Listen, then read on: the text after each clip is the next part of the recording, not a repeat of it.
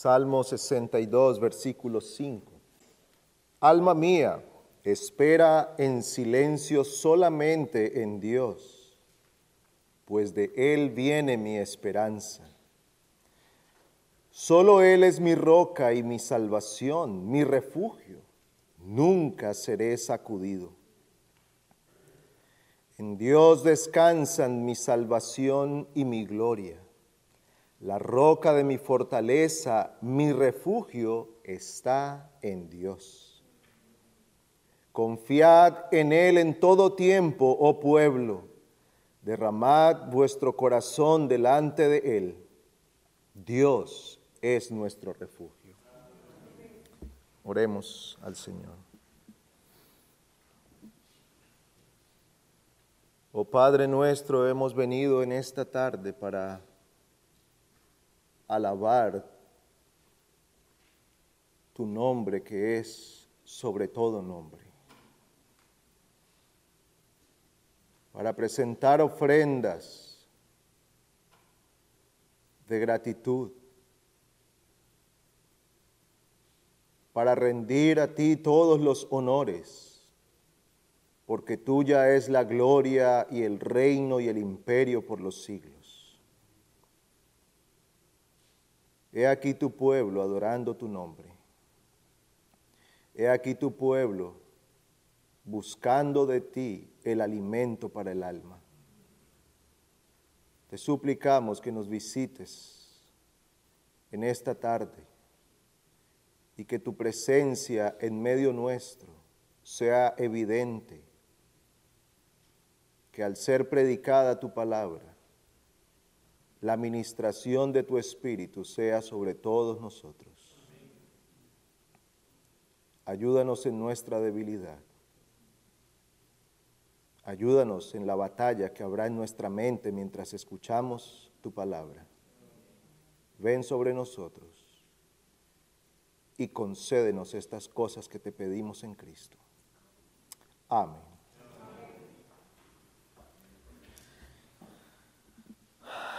Sin lugar a dudas que nuestra vida es frágil y cambiante.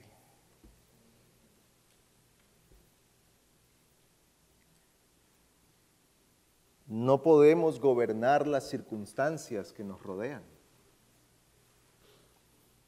ni siquiera podemos asegurar lo que ocurrirá en el próximo minuto. Mucho menos sabemos lo que va a ser de este mundo o lo que será de nuestra vida o nuestra familia en los días que vendrán. Y al enfrentarnos a todas estas cosas, con gran facilidad podemos tener un corazón que se agita que se llena de afán, de inquietudes y ansiedades. Ese es el reflejo de nuestro mundo hoy, un mundo inquieto, afanado por saber cómo afrontar la vida y cómo resolver los asuntos que se presentan especialmente cuando vienen a nosotros aquellas cosas que no esperábamos. ¿Cómo enfrentarlas? ¿Cómo traer paz al corazón? ¿Cómo poder tener calma en medio de la tormenta? Pues hermanos, al leer este salmo nosotros podemos ver esto mismo en el salmista. Y él está trayendo por la inspiración del Espíritu de Dios palabras que hoy son de ánimo y consuelo para el pueblo de Cristo. El salmista escribe estas palabras en parte en primera persona como quien ha tenido que afrontar esto, pero también como aquel que dejó un registro para que usted y yo también sepamos cómo afrontar estas cosas. Pues consideremos en esta tarde lo que el salmista nos dice aquí. Empieza el versículo 5 diciendo, alma mía, espera en silencio solamente en Dios. Él empieza hablándose a sí mismo. Está trayendo a su propia alma la verdad. Uno de los llamados continuos para nuestro caminar cristiano es a predicarnos la verdad a nosotros mismos continuamente.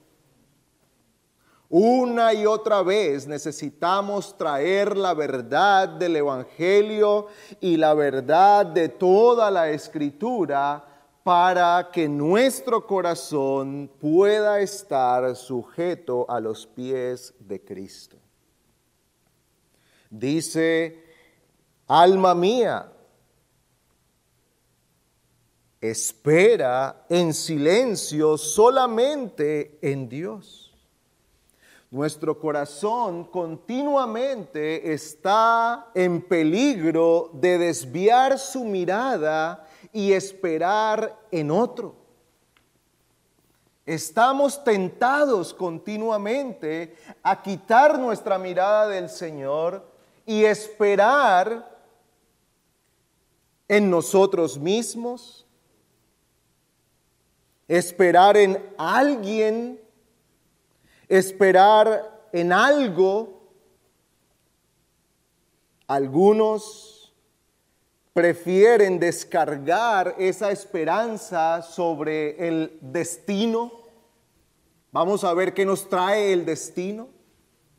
Esperemos qué nos depara el futuro. Vamos a ver qué trae la suerte, dicen otros. Pero el salmista está conduciendo su alma a quien debe ir el alma del hombre a Dios. A Dios.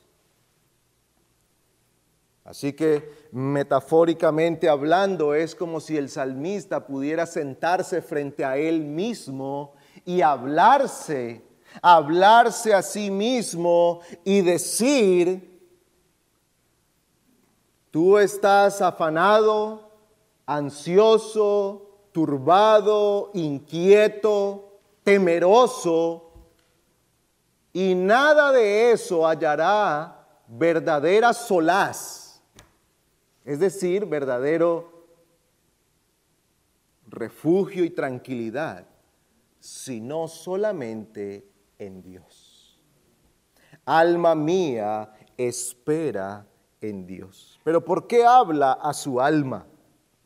Bueno, hemos de recordar que el alma es nuestro ser interior. El alma es aquella parte inmaterial en nosotros de la cual brota nuestra vida. En otros pasajes, como ese pasaje muy conocido de Proverbios 4:23, de toda cosa guardada, guarda tu corazón, porque de él mana la vida, Allí el corazón se refiere al ser interior o al alma. Así que es en el alma donde está puesto todo el ser del hombre. Es decir, lo que pensamos, lo que deseamos, lo que sentimos y nuestra voluntad. Nuestra voluntad es el alma. Así que es allí donde nosotros debemos traer calma al corazón.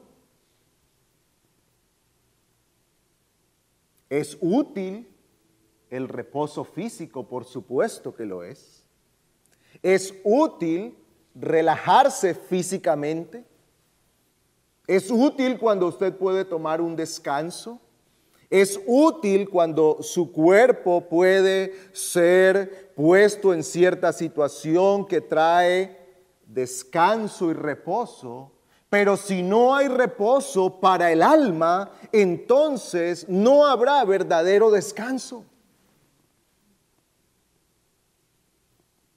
No habrá verdadera tranquilidad, verdadero reposo y verdadera paz.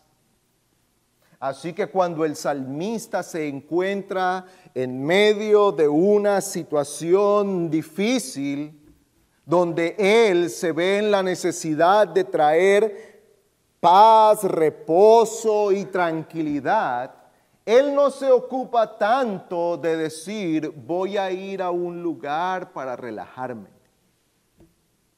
Me voy a la playa para descansar. Me voy a hacer un masaje.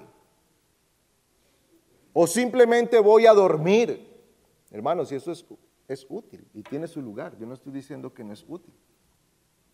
Pero el punto es que nosotros podemos tener todas esas cosas y el alma seguir intranquila. Por eso el salmista va al centro de su vida. Alma mía, reposa en el Señor. Reposa en el Señor. Alma mía, solamente en Dios espera. Ahora Note usted que Él está diciendo solamente en Dios. Alma mía, espera en silencio solamente en Dios. Esto denota una exclusividad contundente. No es una espera en Dios, más esperar en. Yo espero en Dios, pero también espero en mí en mi fuerza, espero en lo que fulano pueda hacer por mí. Espero en Dios, pero por las dudas lo voy a hacer por si Dios no lo hace. No, es una espera exclusiva. Ha entregado completamente su alma para hallar el reposo que su corazón necesita. Y es así como Él dirige su pensamiento, es así como Él instruye su propia alma. Alma mía, espera solamente en Dios.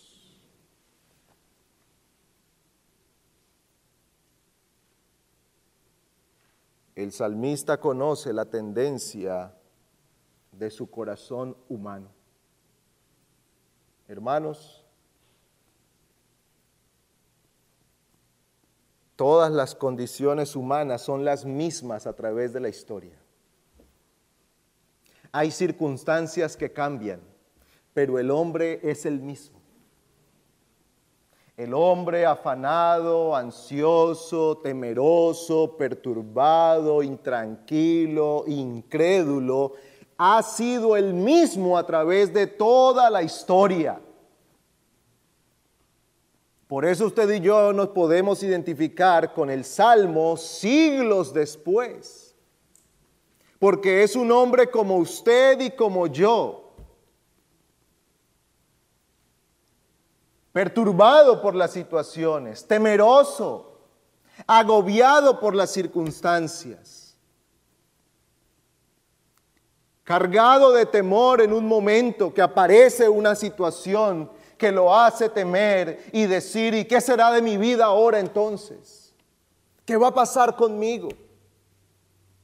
Yo confiaba que esto iba a durar y se acabó hoy.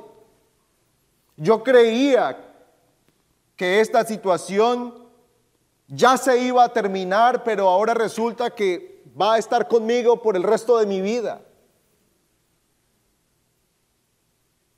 Yo creía que esta relación iba a ser para el resto de mi vida y se acabó. Jamás pensé que ese ser querido se fuera tan pronto. No esperaba perder mi trabajo hoy. Y tantas cosas que usted y yo podemos afrontar en un momento que golpean la vida y nos ponen frente a estas mismas circunstancias. ¿Y qué será de mí? ¿Y qué va a pasar con mi familia? Este hombre pasaba por cosas así, pero él trae a su alma lo que usted y yo también necesitamos. Alma mía, solamente espera en Dios. Alma mía, abandona cualquier otra confianza y espera en el Señor. Y esto es lo que usted y yo necesitamos el día de hoy. Sí, tenemos tecnología diferente, la historia del mundo ha avanzado muchísimo, muchas cosas han pasado desde que el salmista escribiera estas palabras, pero nuestros corazones siguen siendo los mismos, nuestras necesidades siguen siendo las mismas y Dios sigue siendo el mismo. Por eso debemos ir al Señor, llevar nuestra alma y decirle a nuestra alma, siéntate, quédate en silencio y espera en el Señor. Esta versión nuestra de las Américas agrega las palabras en silencio. Dice, alma mía, espera en silencio. Qué difícil es para nosotros a veces callar nuestra alma. No nuestra boca, nuestra alma, es decir, nuestra mente.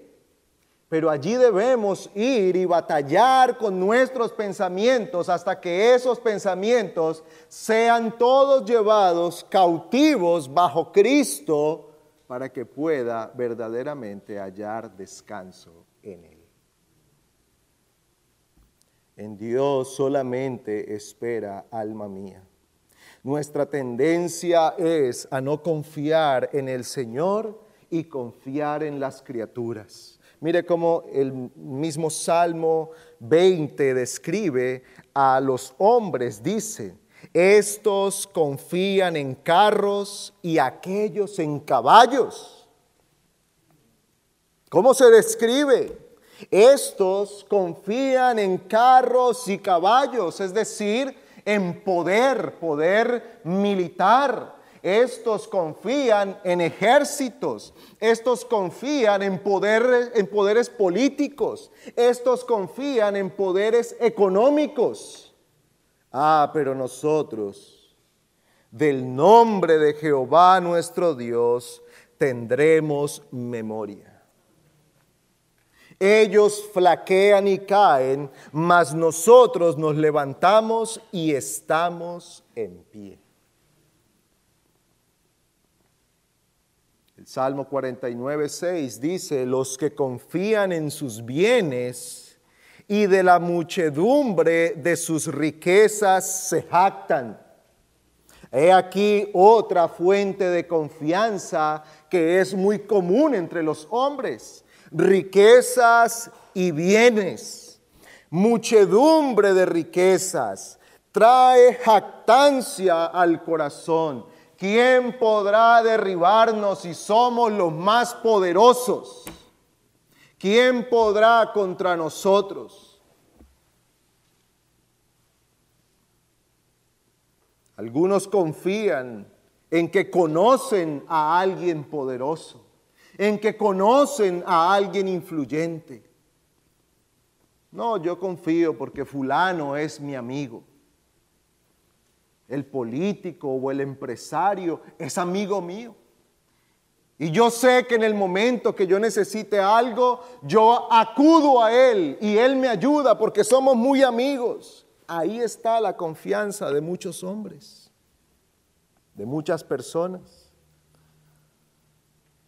Pero ¿qué más dice el Salmo? Ninguno de ellos podrá en manera alguna redimir al hermano ni dar a Dios su rescate. No importa cuánto pueda tener alguien, no importa qué tan rico y poderoso sea alguien, nadie podrá dar a Dios nada por su alma, ni por el alma de su hermano o de su prójimo.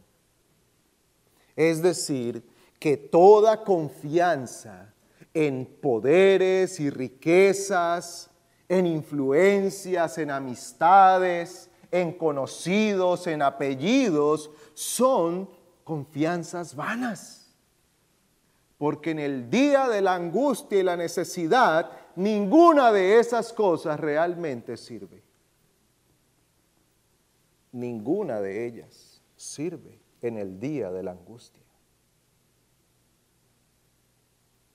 No importa cuánta riqueza pueda tener alguien, en el día del temor, en el día de la enfermedad, en el día del luto, sus riquezas no le sirven de nada.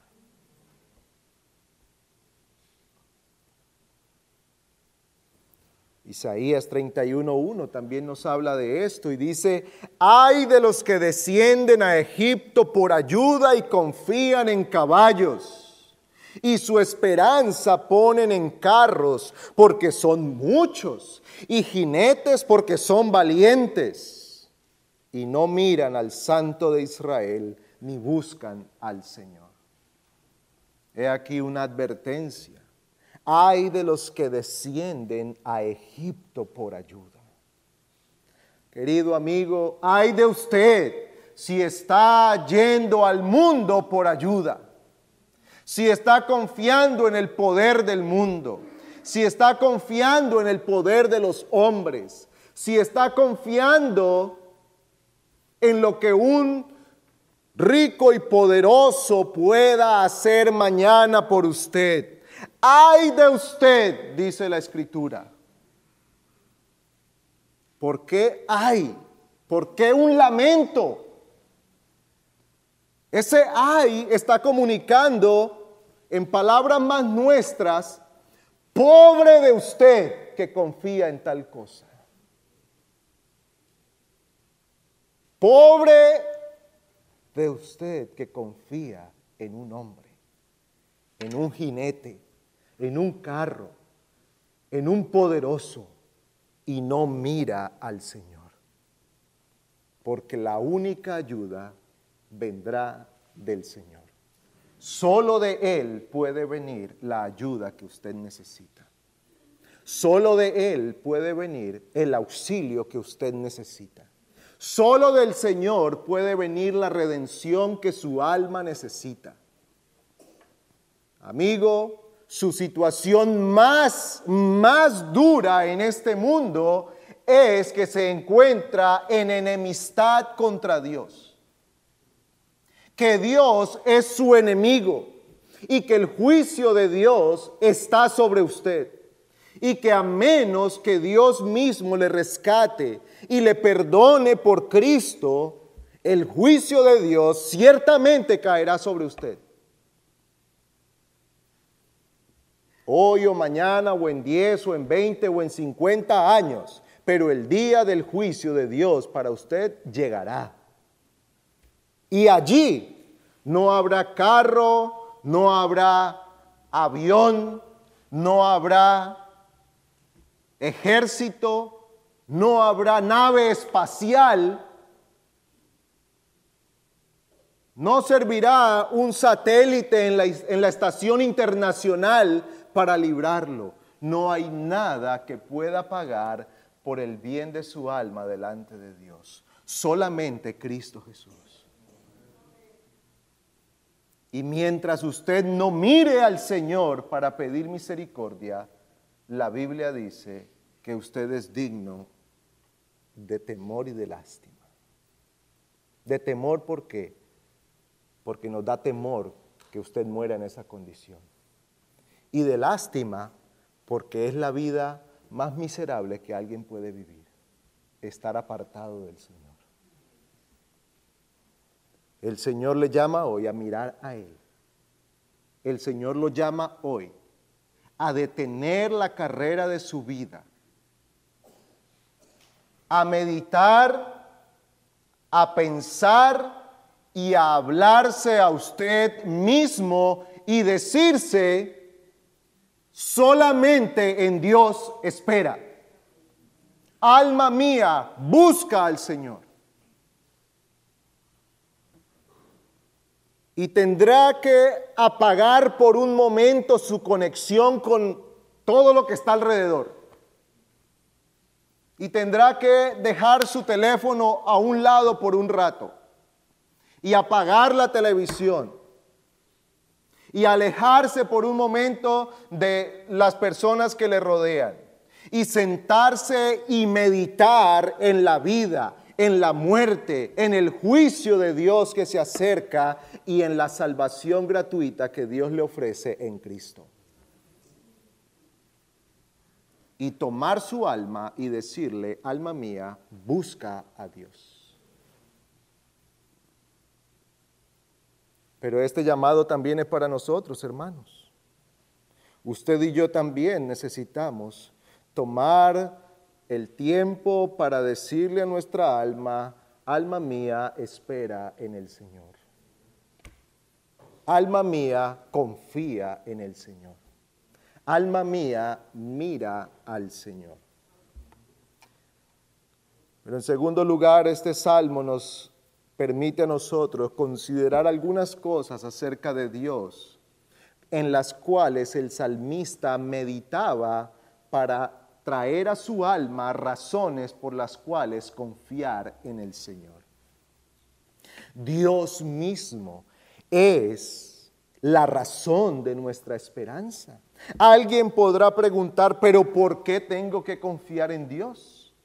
¿Por qué en Dios? Ah, porque Él es la razón de nuestra esperanza. No hay alguien más alto y sublime en quien podamos poner nuestra confianza. Todo aquello en lo que usted y yo podamos poner nuestra confianza hoy es débil, es vano, es pasajero, es temporal. Todo, todo. ¿Hay algo que usted pueda mencionar hoy en lo cual puede decir, yo puedo confiar plenamente en esto o en esta persona y sé que no me fallará por los siglos de los siglos. No, no existe. Las cosas se acaban, se dañan, se deterioran. Lo que ayer era nuevo, hoy es viejo. Usted construye una casa hoy Hoy entra por primera vez, abre la puerta en su casa todo nuevo y en poco tiempo eso ya será viejo y se va deteriorando. ¿Confía usted en su fuerza? Todos nos damos cuenta que nuestras fuerzas se debilitan. ¿Tan poco confiables somos nosotros? que hasta nuestra memoria nos traiciona. Ni siquiera en nuestra memoria podemos confiar. A cada rato nos tenemos que pedir disculpas entre nosotros diciendo, se me olvidó. Perdón, yo quedé de hacer tal cosa y lo olvidé. Eso demuestra que ni siquiera nuestra memoria es confiable. Ah, pero la escritura nos presenta a Dios en quien se puede confiar por quien Él es. Dice el salmista, versículo 6, solo Él es mi roca. Solo Él es mi roca. Continuamente la escritura usa una roca o la roca para referirse a Dios, como una manera figurada, por supuesto, de hablarnos acerca del carácter de Dios. Por ejemplo, Deuteronomio 32.4 dice, Él es la roca cuya obra es perfecta, porque todos sus caminos son rectitud. Dios de verdad y sin ninguna iniquidad en él. Es justo y recto. Al hablar de la roca se habla de alguien o de algo firme, que permanece, que no cambia, que es inamovible, sólido, algo en lo cual nosotros podemos construir con confianza, algo en lo cual nos podemos refugiar con confianza, algo que puede ser un escudo sólido. Por eso al final del Sermón del Monte, el Señor dice que los que oyen sus palabras y las hacen son semejantes a un hombre que construye su casa sobre una roca. Y lo compara con el que no oye la palabra y no la pone en práctica y dice que ese es semejante al que construye sobre la arena, un terreno inestable, movedizo, un terreno que en cualquier momento nos dejará con la casa encima. Pero quien construye sobre una roca, construye sobre algo sólido, que se mantiene, que se sostiene. Las rocas también en la Biblia a veces se usan para representar lugares de refugio o de escudo de peligro. El Salmo 18.2 dice, el Señor es mi roca y mi castillo y mi libertador, mi escudo y la fuerza de mi salvación, mi alto refugio. Él es entonces el Señor que permanece para siempre. Sus palabras son todas verdad. El cielo y la tierra pasarán, pero sus palabras no pasarán. Sus promesas no pasarán. Él no cambia, no se debilita, no se envejece, no se olvida de sus promesas. Su amor no disminuye. Él ha prometido estar con su pueblo y así lo hará por los siglos de los siglos. Por eso el Señor es completamente confiable. Por eso el salmista le dice a su alma, confía en el Señor porque Él es mi roca. Yo no me estoy escondiendo, dice el salmista, detrás de una hoja de papel ni estoy tratando de sostenerme en arenas movedizas, sino en la roca de los siglos, en la roca de la eternidad, en Dios. Pero también el salmista llama aquí a Dios refugio, refugio. Mi refugio, dice él Dios es aquel lugar seguro donde tenemos protección divina. Aunque haya enemigos por doquier, el Señor sostiene a su pueblo. Él guarda a los suyos. Él es el guarda que no duerme, dice el Salmo 121.4. Él es Padre protector. Él es guardián todopoderoso. Él vigila la vida de sus hijos con sumo cuidado. Él es la protección de los suyos y de su pueblo. ¿Por qué es confiable el Señor? Porque Él es nuestro refugio. Él es el verdadero refugio en el que usted y yo podemos hallar el resguardo seguro.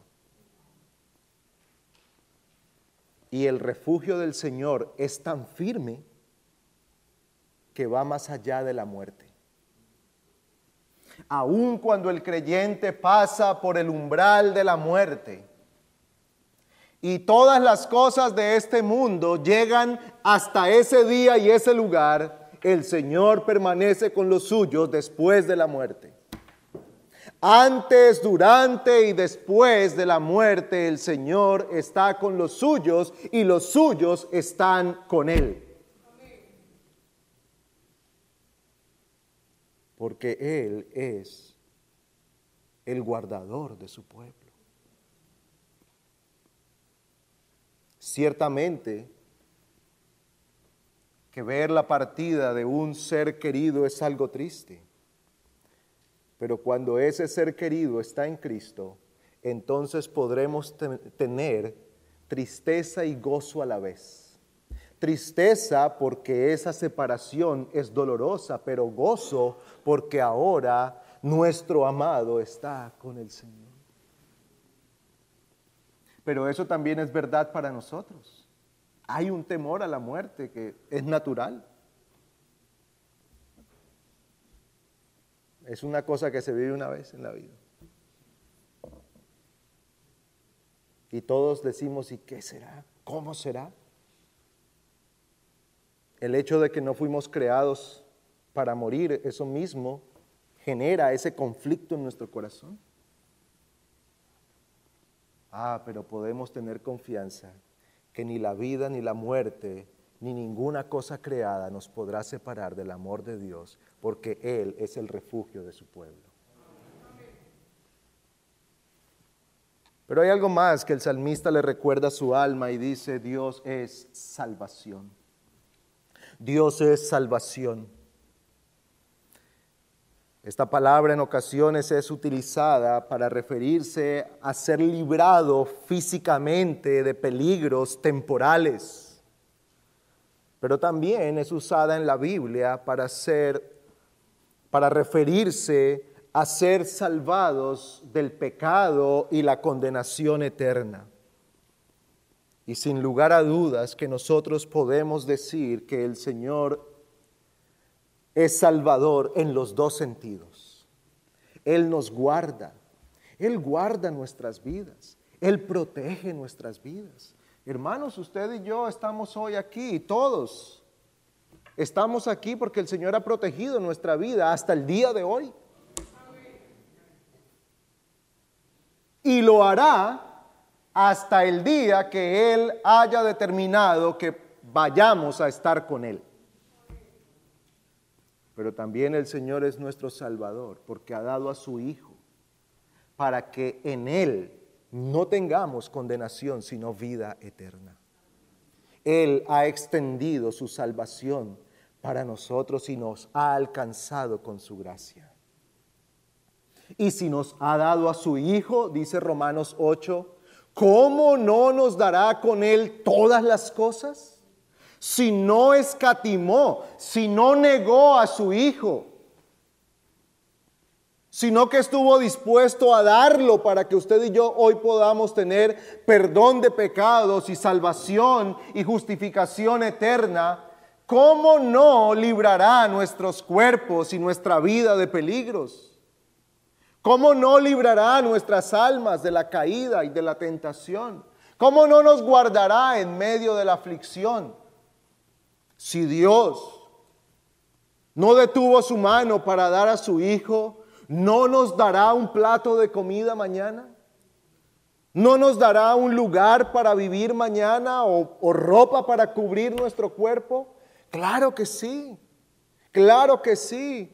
Y el salmista va a su alma y le dice, espera en Dios porque Él es tu salvador. Él te ha salvado. Él te ha rescatado del pecado, te ha librado de la muerte. Él te ha librado del lazo del cazador. Él te ha librado del enemigo que quería destruir tu vida y tu alma. Confía en Él, porque Él seguirá teniendo cuidado de ti. Así lo ha prometido. No te dejaré ni te desampararé, dice el Señor. Pero hay algo más que el salmista le dice a su alma y es que Dios es su gloria. En Dios descansa mi salvación y mi gloria, dice el versículo 7. En Dios descansan mi salvación y mi gloria. El Señor es la gloria de su pueblo. Él es nuestro tesoro supremo. Él es la joya preciosa, la perla de gran precio. Él es el tesoro escondido en aquel campo que ese hombre encontró y fue y vendió todo lo que tenía y compró ese campo porque había hallado un tesoro. Él es el tesoro de su pueblo. Él es la gloria de los suyos. Los hombres se glorían de su ropa, de la marca de ropa y de zapatos que usan, la cartera que usan, los viajes que hacen, los logros académicos que tienen. La gloria del creyente es que ahora pertenece a la familia y al pueblo de Dios. Alma mía, ¿acaso hay algo más grande que podamos anhelar?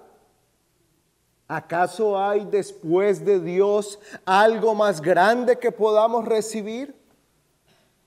Si tenemos al Señor, lo tenemos todo, alma mía. Reposa en el Señor descansa en Él. Sí, tal vez nuestras circunstancias en esta vida son difíciles.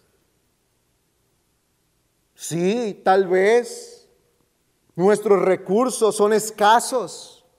Sí, tal vez nuestra salud no es la mejor o las circunstancias familiares no son las mejores.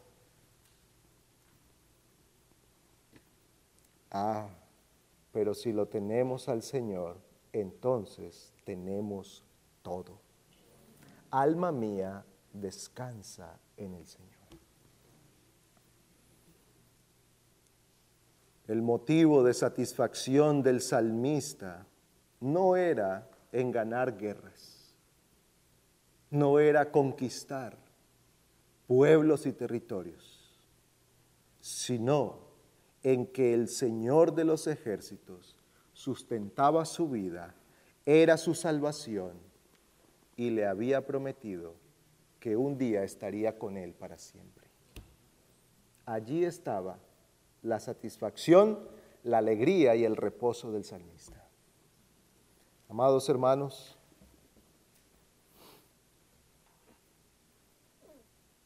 hay muchas cosas que vienen a nuestra vida y que ciertamente traen aflicción y temor. Eso es parte de este mundo caído. Eso nos recuerda que vivimos en un mundo bajo la maldición por causa de la caída. Cada vez que algo nos duele, cada vez que algo nos causa temor, cada vez que algo nos entristece, nos recuerda que usted y yo estamos en un mundo caído y que vive circunstancias caídas. Un jefe duro y obstinado es por causa de un mundo caído. Una salud frágil, una economía débil, problemas políticos, sociales, económicos en la nación todo eso nos recuerda a nosotros que vivimos en un mundo caído. ¿Y qué hacer? ¿Qué hacer para poder traer paz al corazón? Más vacaciones, paseos, salidas, fiestas, sustancias intoxicantes, más comida más entretenimiento. No. Es llevar el alma y ponerla a los pies del Señor. Conducir el corazón diciéndole, espera en silencio en el Señor. Espera en silencio en Dios. Amado hermano, nuestra vida está en las manos de Dios.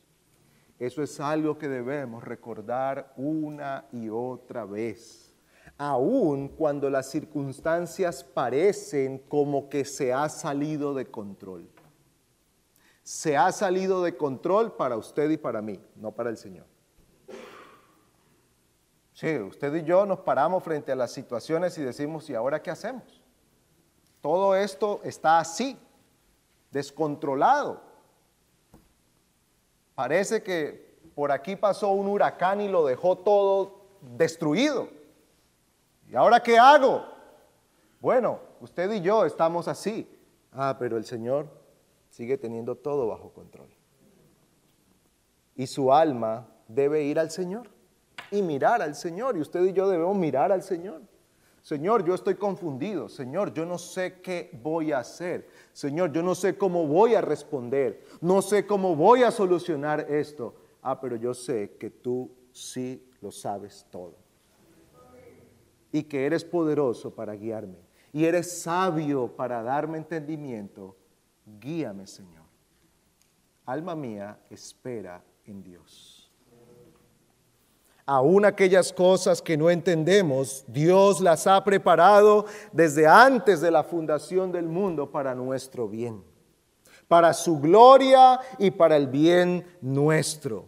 Él está haciendo su obra santificadora y está llevando a cabo su plan al pie de la letra tal como lo había escrito, paso a paso, palabra a palabra, Dios está desarrollando su plan. Por eso usted y yo debemos una y otra vez decirle a nuestra alma, alma mía, espera en Dios. Espera en Dios. Pero amigo, usted que está aquí sentado, su vida está en incertidumbre. Y tal vez usted me puede decir, no, yo no tengo incertidumbre, yo estoy muy seguro. Oh, esa misma seguridad demuestra su incertidumbre, porque su seguridad está puesta en cosas que no son seguras. Su seguridad está puesta y su confianza depositada en cosas que se esfuman, que hoy las tiene en su mano y tal vez mañana no.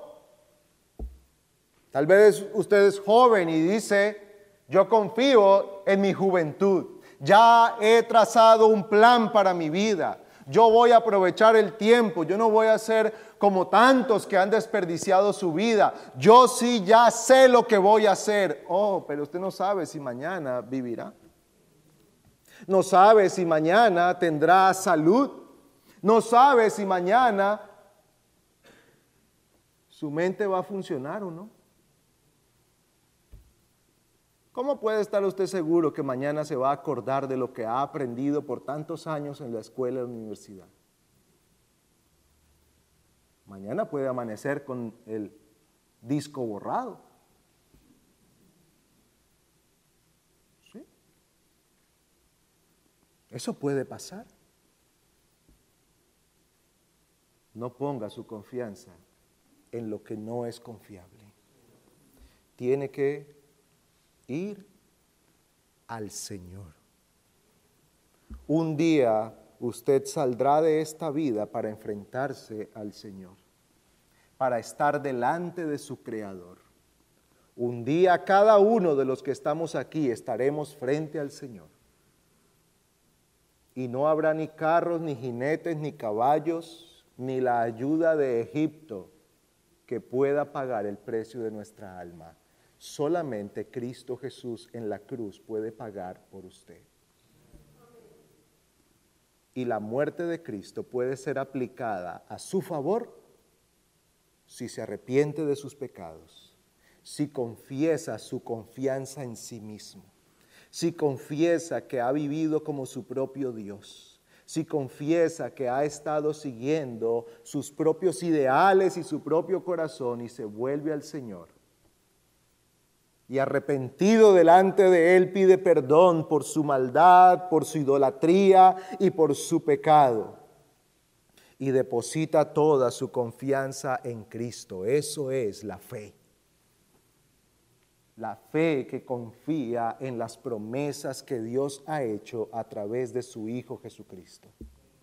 Y entonces la Biblia dice que todo aquel que cree no se pierde, sino que tiene vida eterna. Entonces allí usted podrá decir, alma mía, confía en el Señor porque yo soy de Él. Amigo, no desperdicie su vida. No siga llenando su mente y su corazón de temores y de dudas al confiar en lo que no es confiable traiga la paz que solo Cristo da, traiga la paz de Dios que sobrepasa todo entendimiento, la que Cristo otorga al darnos perdón de pecados y herencia con los santos de Dios. Hermanos, miremos al Señor y traigamos nuestras almas delante de Dios y digámosle a nuestra alma, alma mía, espera solamente en Dios. Oremos. Oh Dios nuestro, bendice tu palabra. Bendice la exposición de las escrituras. Ayúdanos a renovar nuestra confianza y nuestras fuerzas en ti.